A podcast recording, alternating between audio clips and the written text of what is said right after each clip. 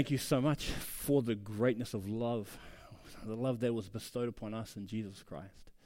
Thank you so much for the sacrifice. And as the poem says, thank you that you first loved us, that we could love you and have this opportunity to love you in return. Thank you for wearing the thorns on your brow. Thank you for the, just the willing and desiring sacrifice that you had made so that we might have life. I pray, Father, that today you will help us to be attentive to your word, more importantly, attentive to your spirit, that as he speaks to us, we might respond. And Lord, that we will not be the same.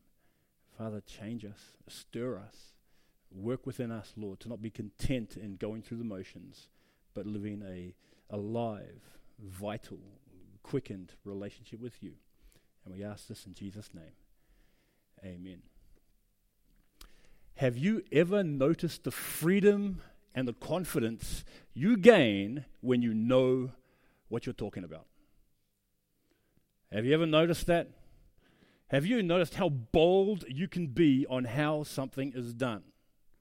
Case in point, my brother Nick Finn, I haven't asked him this permission. I'm just going to use him as an example. When he lived in an apartment um, over in that area, Meadowbank, when he lived over in Meadowbank, he had a he had a a leaky faucet in his laundry. Do you remember that leaky faucet, brother? And we were discussing that, and he had never changed a leaky faucet before. And I, I, mentioned to him, it's really easy. I gave him a wash, I gave him some stuff. He looked on YouTube how to change it. It's very simple, isn't it? Now, the confidence he's gained now, whenever he comes across a leaky faucet, he can address with confidence. I know how to take care of this. And he can jump straight in. That's the confidence of you gain when you know about stuff. Is that true? Now, you ask me about mathematics, you ask me about accounting, you ask me about finance. I am lost. I am lost. I have no clue whatsoever. You ask me about coding, you ask me about computers, you ask me about cooking, and I can show you a zero to slim knowledge on any one of those things. Coding and computers being nothing, cooking being very slim. Ask my daughter Emily about that one. But that's the reality. But you ask me about, say, certain sports. You ask me about certain sports teams. You ask me about the certain sports and how the strategies are used and the things that are involved and the skills that are incorporated in playing those team sports. I'll, I'll talk you under the table, man. I'll sit down and I will probably win most conversations I have regarding those sports because I know what I'm talking about. I've partaken of those things. You ask me about theological truths, about the Bible. You talk to me about the reality of God's existence and the philosophical ideas that are found behind those things. I, I, cherish those conversations. I love sitting down and discussing those truths with people. Why? Because I have personal, intimate knowledge of those truths, not only intellectually, but experientially and spiritually. Because I know. And the confidence that is gained from that is actually quite liberating. When I read about the actions and the journeys of the apostles, you know what I see? I see intentional, deliberate choices made in order to best position themselves to tell people about Jesus. That's what I see. And irrespective of the context that we're going into, this greater goal of having Jesus' message go forth took priority within their lives.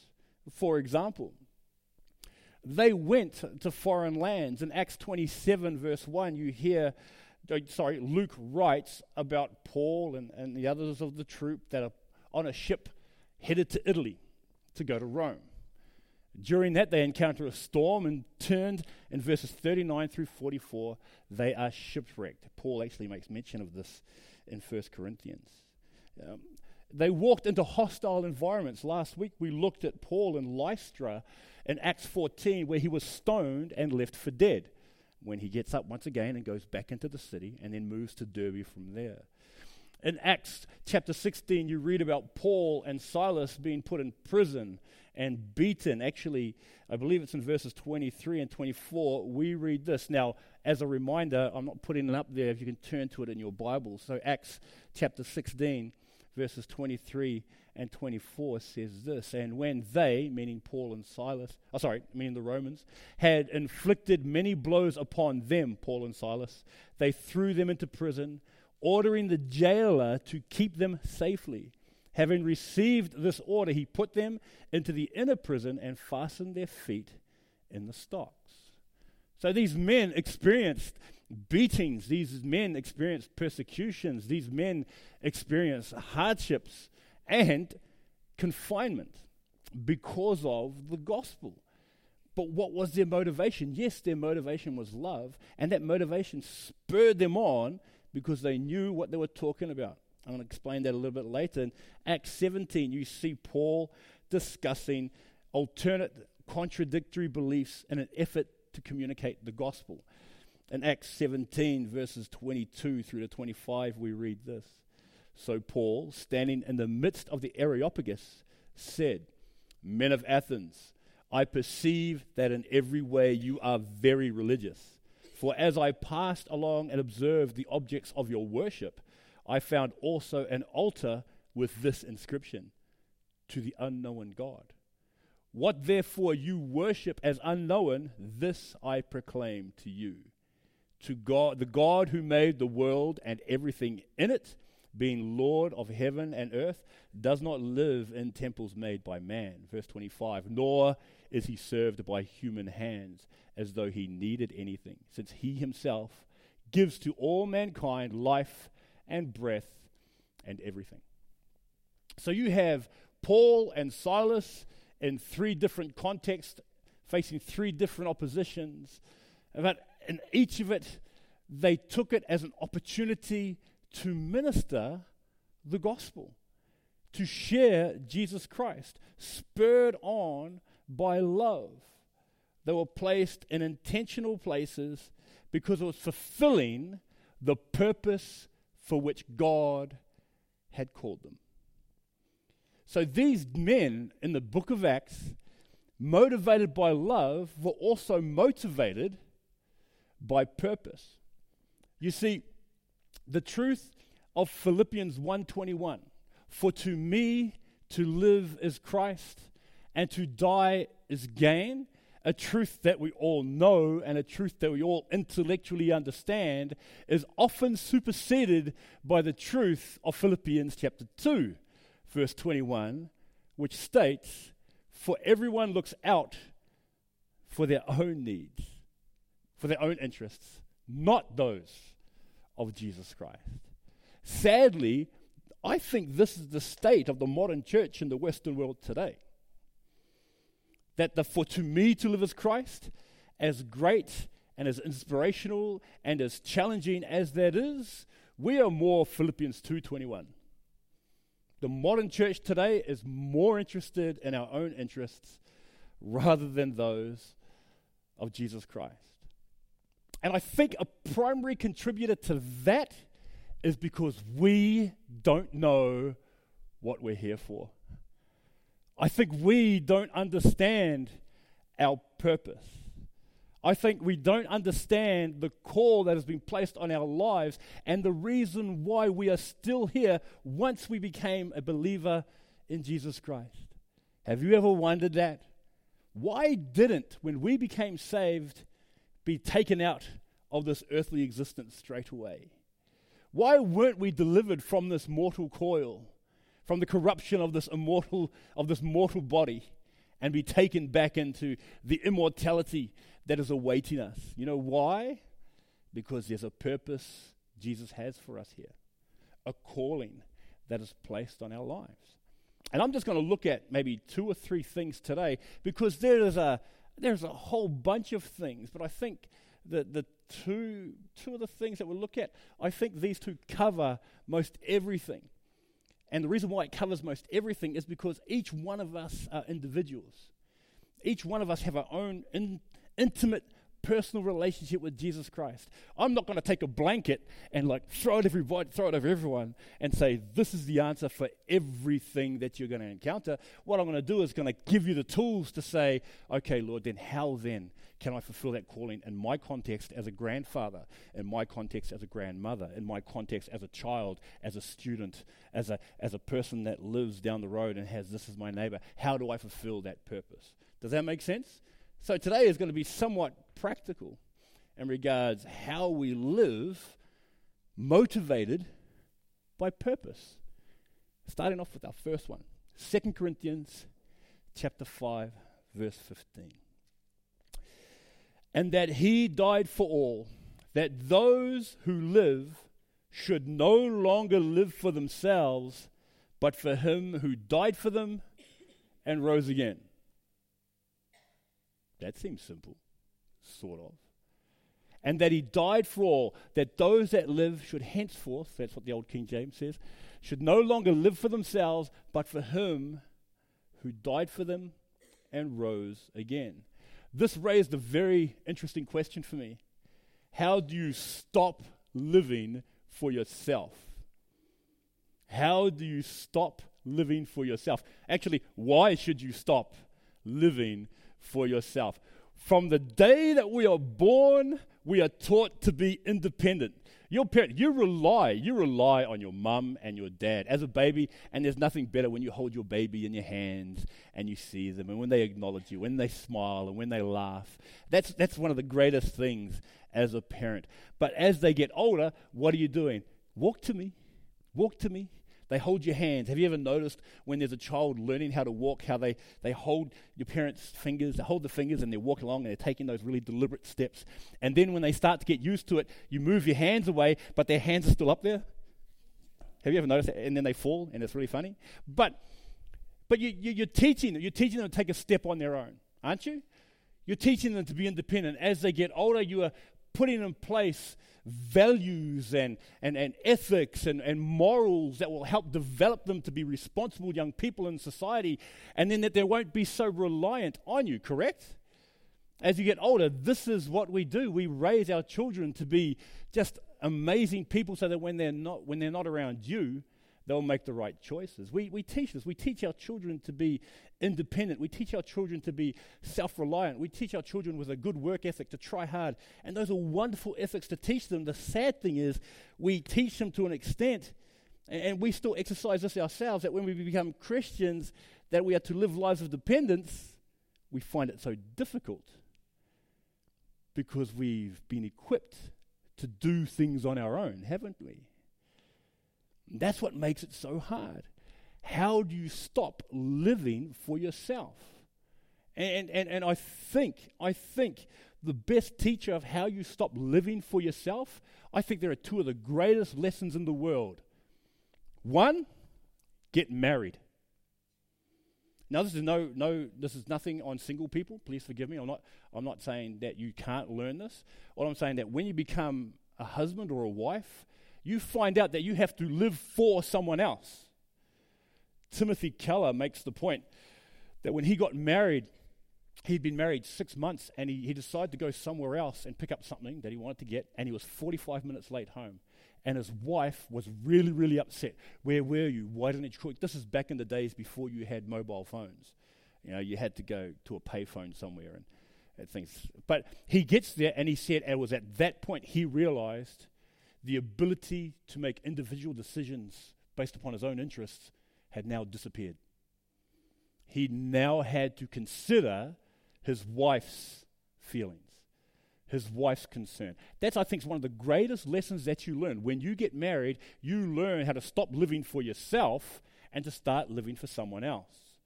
You know what the next greatest gift is? Next greatest lesson? Become a parent. You become a parent and have a child dependent upon you. And that's when you start to teach them and train them. That's how you start to learn. You make decisions based upon what's not good for you, but what's best for your family. Should I be here to do this? Should I be here to do that? How, the, how will this benefit my kids? How will this help my wife? If you're married, if you're married and you try to live your life as a single guy, meaning You go out, hang out with your boys, do what you want, go go playing pool, go doing your movies, go playing your sport, and you're not taking into consideration your wife. You get back and she's just there. You know what will happen? You won't have a marriage much longer. Or if you do, you'll be two individuals living in the same house, having no relationship whatsoever. That's how, that's what happens. What needs to happen is you need to stop living for yourself as a single guy and living as a married man who, what, according to the Bible, is to love his wife as Christ loved the church. And what's sad is, even as a married couple, you can be neglectful of your children because your desires take priority over their needs and think, okay, whatever. What happens there? There's a disconnect between the children and the parents. And then as the parents, as the, as the children get older, it just gets further and further and further away. When you enter into a relationship, you think about other people's needs. Well, technically, you should. You consider the effect it has on them. You, you're concerned and you examine the consequences that it will have. This is what it means to live for someone else, to live for one another. Not only that, you also find that as you live for someone else, you're living in a way that brings them joy. You live in a way that blesses them. And you'll find over time you start becoming united in your desire. Now, the reason I use that as an example is because how is it that we are to no longer live for ourselves, but for Him who died for us and rose again? It means this it means to live in a way where God's heart takes priority. It's to live in a way that values God's values as the priority, that values God's kingdom as the priority. Meaning this, that as you read through the scriptures and you read things like this, forgive one another, even as God and Christ's sake forgave you. You know what that means? That is God's standard and God's heart. Therefore, I will forgive. It means that I will love as He has called me to love. That means I will be as patient as He has been patient with me. Does that make sense? It means that as the more time we spend within the Word of God, seeking His heartbeat in the way He relates to others, we'll find that we'll end up falling into line with that. It'll take place naturally. I was speaking with a gentleman, he's a minister of a church over in Castle Hill. And he, he asked me this question. He says, Joe, what do you think when it says rejoice always? And again, I say rejoice. And I said, it means rejoice always. And again, that's, I, that's how I see it. I don't understand what you're, where you're coming from. He goes, no, I mean, even when you don't feel like rejoicing, does that mean you rejoice? Even though you don't feel it? Is it, should, are we to be doing like the, the fake it till you make it type thing? And I was like, well, I think people can tell when you're fake. That's the thing. I mean, you can walk around as much as you like, and I know a number of people, you know, those people that are always, always, and you can tell they're not legit, but they're always, well, how you going? Oh, praise the Lord, brother. It's good. And you, but their world's falling apart, and you know it's not genuine. Actually, that's what a lot of people think I'm like. But I find it really interesting. That he, but we, we were talking about this, and, and the reason why I say this, and I shared with them, we can, we can be disciplined and we can make the right choices. You know, we can, we can be loving, we can be forgiving, we can make, even, even though you may not feel like forgiving. But here's what happens is that when you discipline yourself, there comes a point in that disciplining that it becomes a part of your nature. What I mean by that is, I, I go exercising around three times a week, early in the morning. And, and at first, it was a chore. I really disliked it. Oh, I've got to get up again. Got to get up again. Now, when I miss one of my sessions, Ash would know this, you, you, you miss it, it doesn't feel right. It just doesn't feel right. So it is when you spend time in the Word of God. It starts off being disciplining, but you, the more you force yourself to just spend time in the Word of God, when you don't, you feel the difference. It, you know what's happened there? It's gone from being a disciplined action outwardly to an inward desire internally. And it happens naturally. That's what happens. You, do you know I like spending time with my wife? Bradley looks surprised. Brad, oh, wow, Brad, I'm upset. I like spending time with my wife. I like spending time with my kids. Well, most of them. No, I like spending time. I like spending time with my kids, and it's not a forced decision. It's not a, it's not a hassle. When my work day ends and I get to go home, I look forward to going home and seeing my children. I look forward to going home and seeing my wife. And it's just a natural response of being around them. This is what it means. So when it comes to the things of God, His desires, the more we spend time with Him, become our desires. And what are His desires?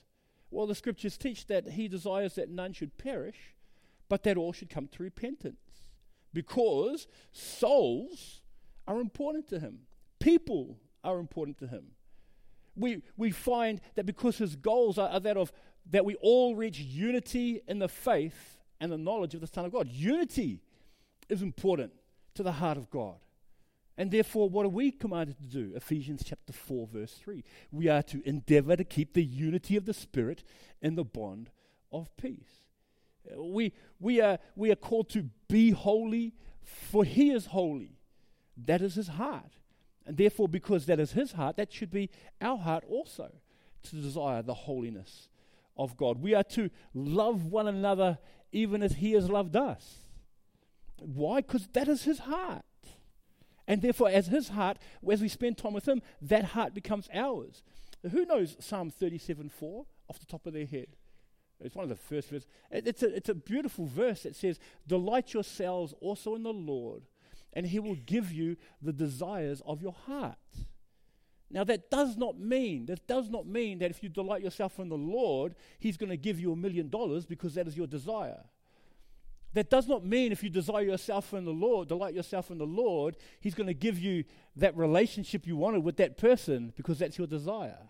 Now, what it means is that if you delight yourself in the Lord, he gives you His desires.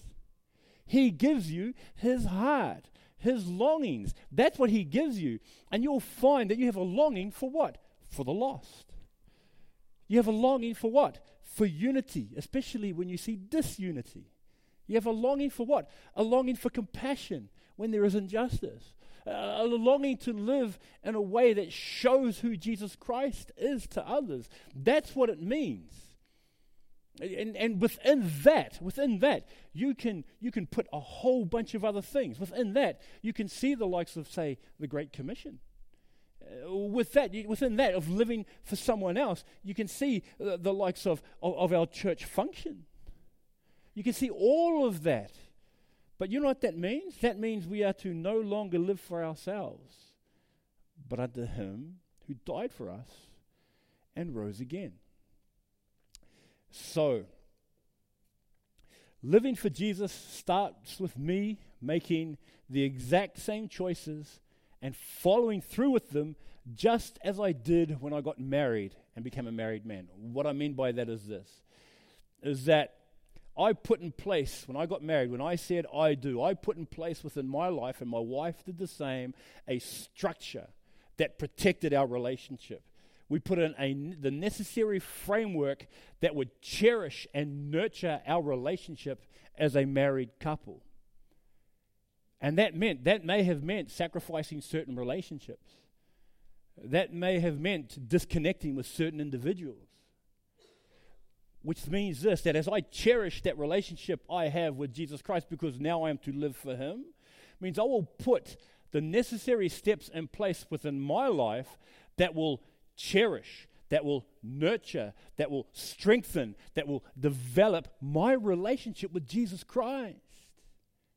So that I will not be one of those people who looks out for their own interests. That we won't be one of those people and, and not be concerned with the interests of Jesus Christ. That we might be people who no longer live for themselves, but rather for Him who loved us and rose again, who died for us, sorry, and rose again.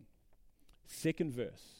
Second verse. Being motivated by purpose. You know what our purpose is? If our first purpose is to no longer live for ourselves, but to live for Him, our second purpose follows on from that.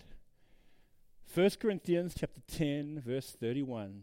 So whether you eat or drink or whatever you do, do it all for the glory of God.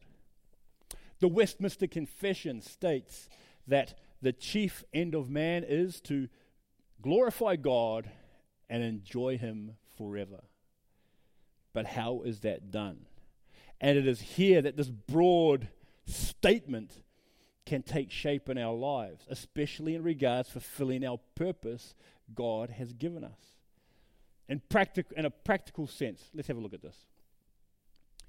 You know what this means? See, we often, we often term this whole idea of glorifying God and we, to an extent, mystify it in, in, in a sense of this is restricted to those who are of great spiritual stature.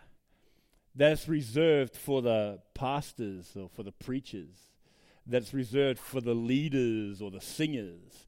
That it's those who are on missions. That, that we leave it for all of these people to show this is what the glory of God looked like. And we, as we move into God's presence and bring glory to his name.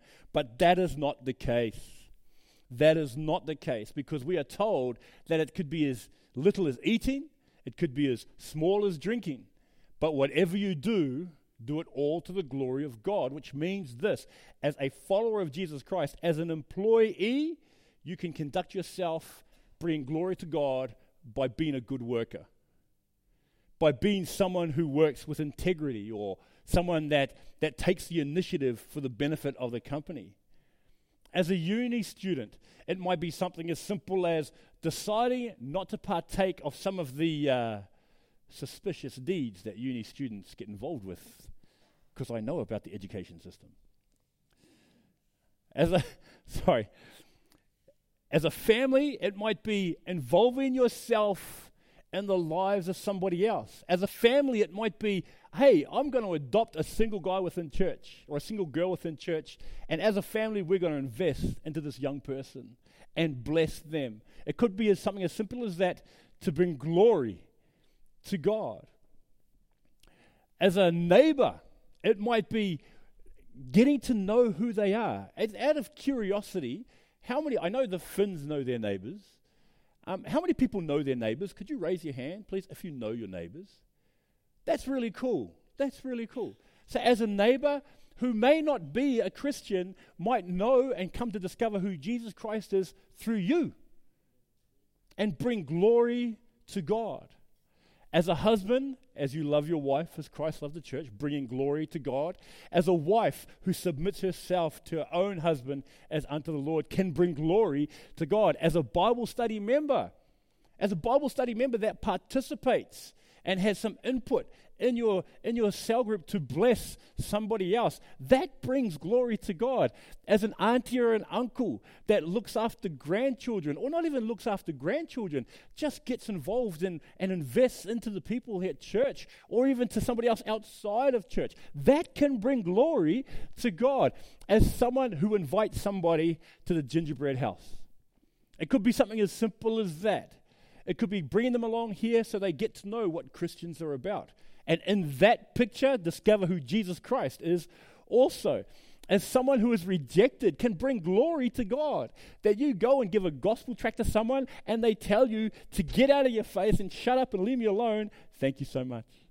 And walk away. That can bring glory to God. How you conduct yourself in a very suspect situation can reveal the glory of God, as someone who desires to live in holiness, as someone who seeks to unify, especially a devised or a divisive community, as one that fellowships afterwards here or fellowships during the week, as one who steps out by faith and just has a go at saying, can I tell you about Jesus Christ? You know that all of those things have nothing to do with leadership. All of those things have nothing to do with being in a prominent position within the church. All of those things have nothing to do with how a church functions. It's got everything to do to help maintain unity within the church. It's got everything to do with how you live as an individual, irrespective of your context. Does that make sense?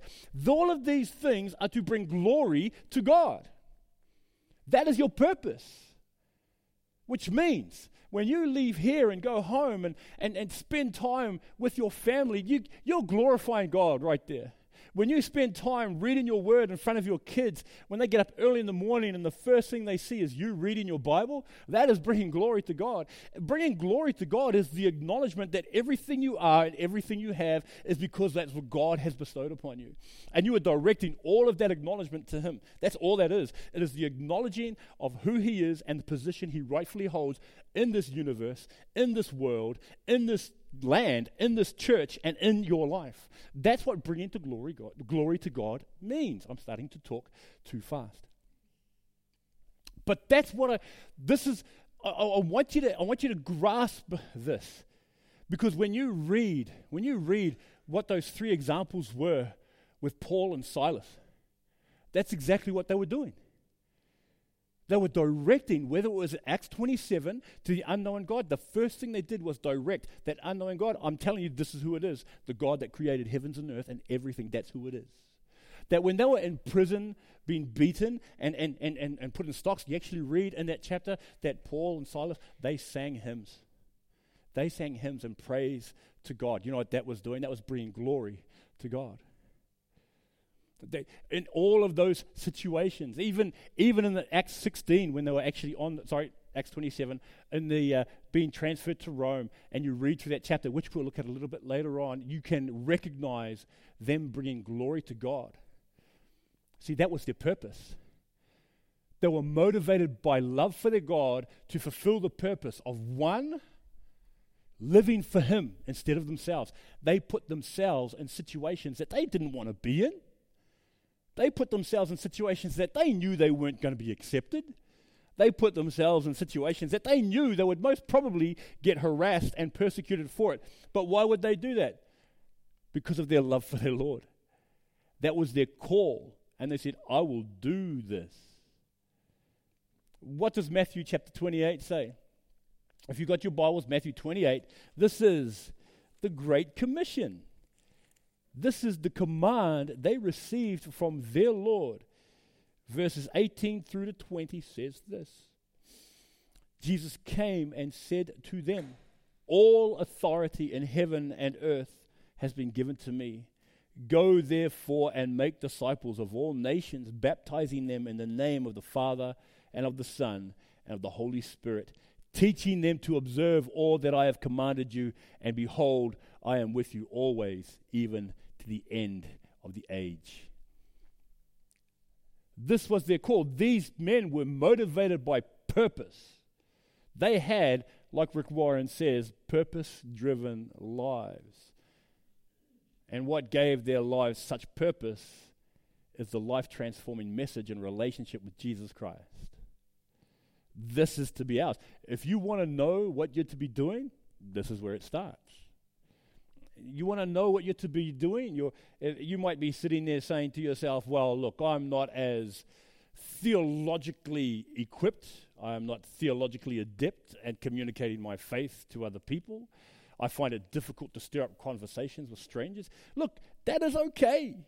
That is okay. If you turn to 1 John chapter 1, and these are some of my favorite verses, especially to address that particular issue is that we are, we are told this, and I've shared this before, and I'm sorry to be a parrot and continually repeat myself, but this is part of us fulfilling our purpose, fulfilling the call placed on our lives. 1 John chapter 1, verse 1, we read, That which was from the beginning, which we have heard, which we have seen, and which we have looked upon and have touched with our hands concerning the word of life.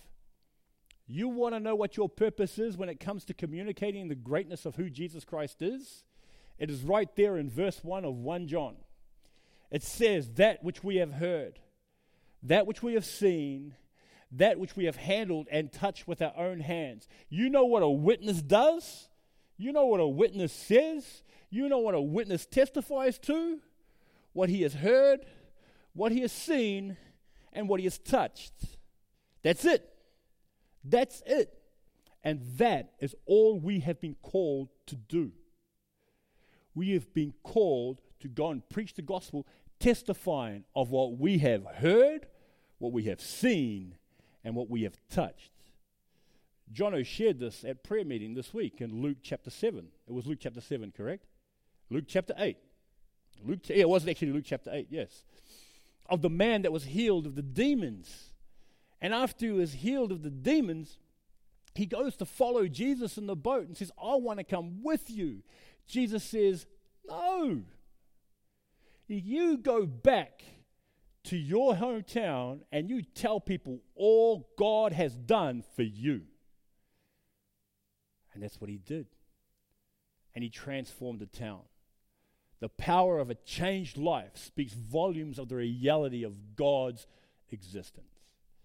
That is our purpose. That is our role. You can't say, oh, see, if anything, this should embolden us if anything, this, the confidence that Nick has to change a, a faucet washer, the confidence that I have to talk about rugby and the All Blacks, the confidence that, that, that Andrew has to talk about finance. finance, the confidence, all of those things. See, that same confidence is ours now. You know why? Because the message we have, how much greater is the message we have better than changing a washer in a tap? better than talking about a rugby team from a great country, better than talking about finance. How much greater is that message that can transform a person's life and that the role that is played by us is one, to live for Him and to stop living for ourselves and to glorify Him? How much better? See, this is our role, this is our purpose. And, and we, like the disciples, are called to fulfill such a purpose. So, once again, we will not be one who looks at our own interests, but at those of Jesus Christ. That's what we're to be looking for. That's, that's, that's our heart, that's our desire. Look, when I look at the examples of these men, I see the amazing grace of God that instilled within them such a resolve to see God's kingdom come and God's will be done on earth as it is in heaven. Their ability to see through the Spirit, see every circumstance as a means by which the gospel can be shared, by which God can be glorified by which loving and living for Jesus could be expressed openly, regardless of the context, and see each context as an opportunity to fulfill this call of glorifying God. For example, if you have your Bibles, turn to Acts 27. All right? So in Acts 27, we read how these guys are on their way to Rome. And on the way to Rome, and they were prisoners as they were being transported. And it resulted in them being able to proclaim God's word and to have God be glorified. So in chapter 27, verses 21 to 25, we read this. Since they had been without food for a long time, Paul stood up among them and said, Men, you should have listened to me and have not set sail from Crete and incurred this injury and loss. I really like the confidence he says then. Okay. Verse 22. Yet now I urge you to take heart, take heart, for there will be no loss of life among you, but only of the ship. For this very night there stood before me an angel of the God to whom I belong and whom I worship, and he said, Do not be afraid uh, Paul, you must stand before Caesar, and behold, God has granted you all those who sail with you. So take heart, men, for I have faith in God that it will be exactly as I have been told. What does Paul do? Even in this context, in the middle of the storm, he brings glory to God and recognizing that God has his hand at work. This results, if you read with me in verse 33, as day was about to dawn, Paul urged them all to take some food, saying, Today is the 14th day that you have continued in suspense and without food, having taken nothing. Therefore, I urge you to take some food, for it will give you strength, for not a hair is to perish from the head of any of you. And when he had said these things, he took bread, and giving thanks to God in the presence of all, he broke it and began to eat. See this? He is a prisoner he has been transported. He is in a storm. He experiences a shipwreck. And what does he do? He directs everything to the glory of God. He takes every opportunity as a means by which the gospel can be communicated through action as well as in word. Why would he do such a thing? Not only because of his love for his God, but because he knew what he was there for. He knew he wasn't there because he was a prisoner. He was there because God had placed him there to share this message with those men. He had the right perception of what his life was about. Look at Acts chapter 16. In their imprisonment resulted in one of the greatest things to take place. You know what happens in this prison in Acts chapter 16? The jailer becomes a Christian. The jail, these guys are in jail, they are beaten, they are in stocks. If you read with me, I'll try, I know it's a little bit, but starting at verse 22, we read this. The crowd joined in attacking them, and the magistrates tore the garments off them and gave orders to beat them with rods. And when they had inflicted many blows, which is what I read before, go down to 25. About midnight, Paul and Silas, this is while they were bound and while they're imprisoned, Paul and Silas were praying and singing hymns to God, and the prisoners were listening to them. And suddenly there was a great earthquake, so that the foundation of the prison was shaken, and immediately all the doors were opened and everyone's bonds were unfastened. When the jailer woke and saw that the prison doors were open, he drew his sword and was about to kill himself, supposing that the prisoners had escaped. But Paul cried with a loud voice, Do not harm yourself, for we are all here. And the jailer called for lights and rushed in. Trembling with fear, he fell down before Paul and Silas. Then he brought them out and said, Sirs, what must I do to be saved? And they said, Believe in the Lord Jesus and you will be saved, you and your household. Look at that. They're in prison, they're beating, they're, they're beaten, they sing, they pray, a miraculous event takes place, they stop a man from killing himself, and they lead him to Christ. I don't think Paul saw that as a, as a hindrance. The fact that he was in prison, I don't think he saw as a setback. The fact that he, that he was in prison, he saw as a means who can I share the gospel with? The fact that he was in prison, how can I glorify God in this situation? The fact that he was singing and praying with his brother Silas and the whole prison was listening to him. When the doors opened, why didn't anybody else run out? I think Paul said, Stay here. No, don't. We don't have to go because it was an opportunity to communicate the reality of Jesus Christ. They were fulfilling their purpose. He made every choice in regards to his purpose. Once again, in Acts 17, turn, go, go over one page to Acts 17. We read this. So, in discovering different truths, we read a similar thing as well. So, in verses 23 and 24 of verse 17, I read this. Uh, that's the unknown God, which I read before. Now, down to verse 32 and 30 to 34, we read this. Now, when they heard of the resurrection of the dead, some mocked, but others said, We will hear you again about this. So Paul went out from their midst, but some men joined him and believed, among whom were Dionysius and the Areopagite, and a man, and, uh, sorry, and a woman named Damaris, and others with them. So even in that context, even in that context, in the discussion in the Areopagus about the unknown God, directing it to the person of Jesus Christ, he saw and understood his purpose. I am here, Lord, to direct people to you. And as I direct people to you, I will. People responded. Not everybody, but people responded. You know why? Because he had the right understanding of his position in this world. That he was one that was concerned with the interests of Jesus Christ and not his own interests and that he interpreted everything that he saw as a means to communicate the gospel of Jesus Christ and to build up the saints around him. That's what he saw. That's what we're to see.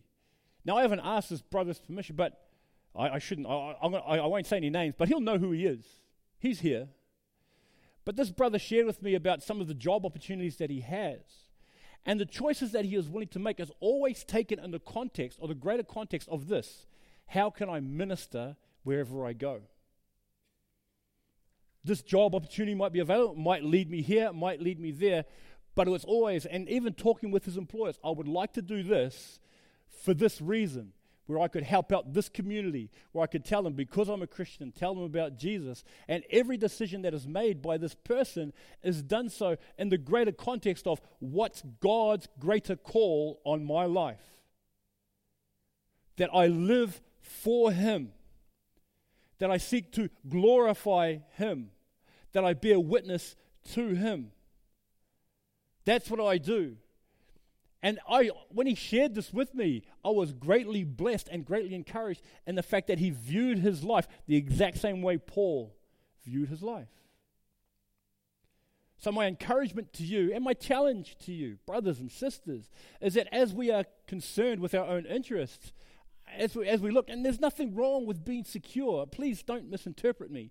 There's nothing wrong with being secure. There is nothing wrong with setting plans in place. There's nothing wrong with having A, B, and C all together. There's nothing wrong with that. But we must always look at whatever we have and whatever we do and wherever we are in the greater context of God's greater purpose. That He called us to live for Him, not for ourselves. And He calls us to glorify Him, not ourselves. And He called to testify of Him and not ourselves. So that we might be not people who are like this, but rather people who are like this. That we might not know this up here, that to me to live is Christ and to die is gained, but to know in here that for me to live is Christ and to die, that's gain. Let's close in a word of prayer. And as I pray, the music team can come up. Father, we thank you for your word. We thank you for the motivations that you clearly outlined within the lives of your people in the book of Acts. We thank you that these were men and, and women who served willingly because, one, they, they loved you, and, and two, they understood the purpose that they were called. Father, give us such an understanding. Give us such a love for you for your word, for your message by your Spirit. In Jesus' name, amen.